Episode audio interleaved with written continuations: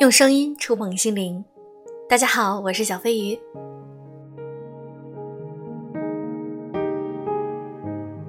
初恋都是我们每一个人在自己的感情生活中非常记忆犹新的一段恋情。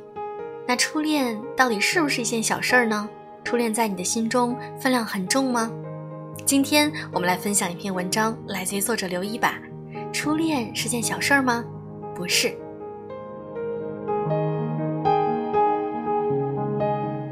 记不清这是自己第几次看初恋这件小事儿了，但照旧会在影片第一小时三十六分忍不住鼻头开始泛酸。他暗恋她三年，始终攒足了勇气，在毕业当天亲自向她告白，却发现他已经成了其他女孩的男朋友。他不知所措，想要逃离，却一脚踏空掉进游泳池，扑通一声，是他心碎的声音。丑小鸭小水喜欢上了高一的学长阿亮。他长相帅气，球技出众，在学校里受到了不少的女生欢迎。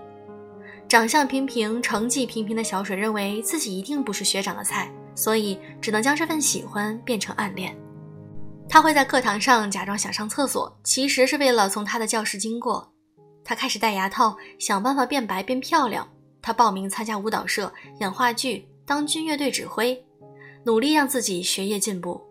阿亮就像是小水生命中的灵感，让他愿意去做任何可以让自己变美好的事情。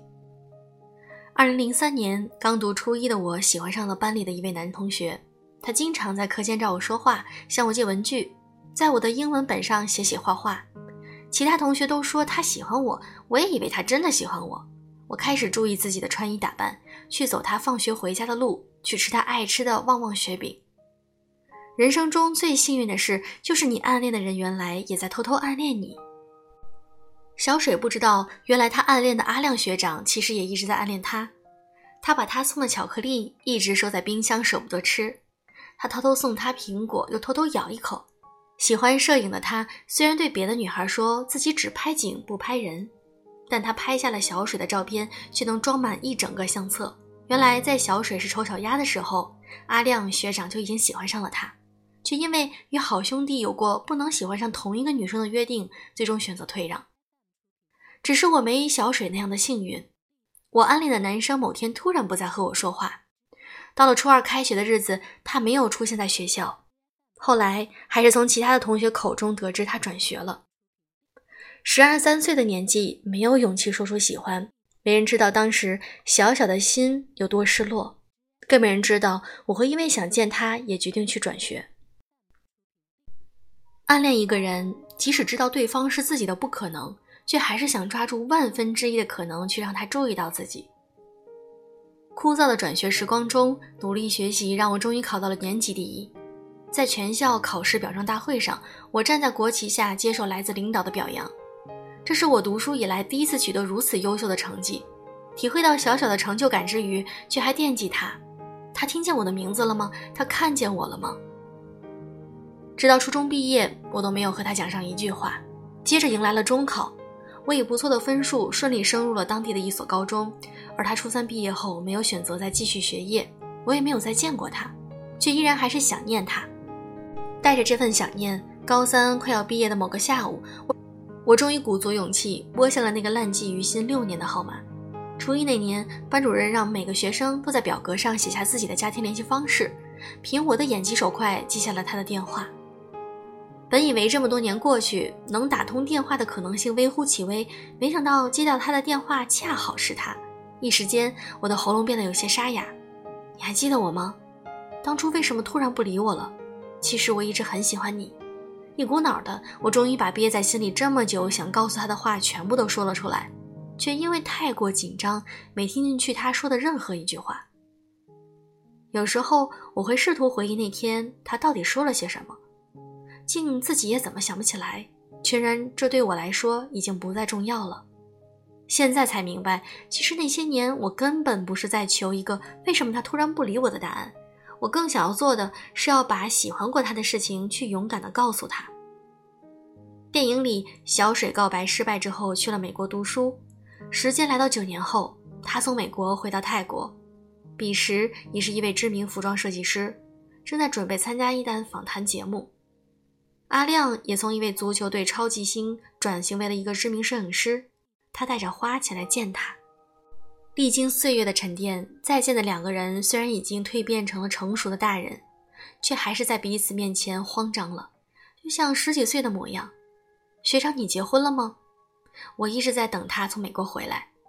电影 BGM 响起，小水欣喜落泪，我躲在被窝里再次抽泣。终于等到你，还好我没放弃。这才是相互暗恋最好的结局。如今我们处在一个爱情速食的时代，有人一见面就表白，表白失败就离开；有人今天还你侬我侬，明天就微信分手。自觉受伤的男男女女们，要么喊着再也不相信爱情，要么一头扎进人堆里寻找下一个目标。所以，电影圆满的结局也招来了一部分网友吐槽。他们说这样的结局太过童话，说是脱离了现实的败笔。叔本华说，解除痛苦的方式有两种，一个是艺术，一个是死亡。所以周杰伦才会把错过的初恋写进了蒲公英的约定。贾玲把对母亲的愧疚与思念拍成了《你好，李焕英》。据说初恋这件小事儿也是根据真实故事改编来的，只是现实比电影更要狗血。真人男主等到了女主十七年，而女主从美国回来泰国之后就结了婚，生了孩子，遗憾吗？遗憾，既然现实已不圆满，故事又何必破碎？生活中我们已经有太多的事情无能为力，所以才会不断的寻找一个可以寄托自己内心真实情感的理想之他。我们试着在文字上、音乐里、影视作品中安排世界上另一个自己，他在替我们来做来不及做的事情，实现我们未完成的梦。后来我上了大学，毕业后到了其他城市参加工作。逢年过节放假回老家，偶尔会听到我和他以前共同的同学说起他。据说他已经结了婚，据说他又有了孩子。他们说着，我听着。成熟带来的变化，就是不再像十几岁时那样，被任何事情都要寻找一个真相。但不得不承认，听他的名字被提起，我的心里还是会被什么东西触碰了一下。初恋是件小事儿吗？如果是。为什么一想到还是甘愿陷在一段被拉长的记忆？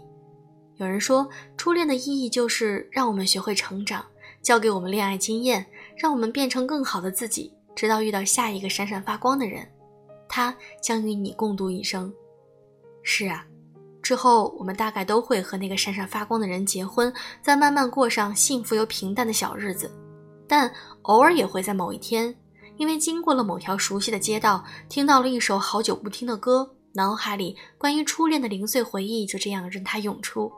后来我也会怀念当年那个勇敢追随他、对他说出喜欢的自己。初恋是件小事儿吗？才不是。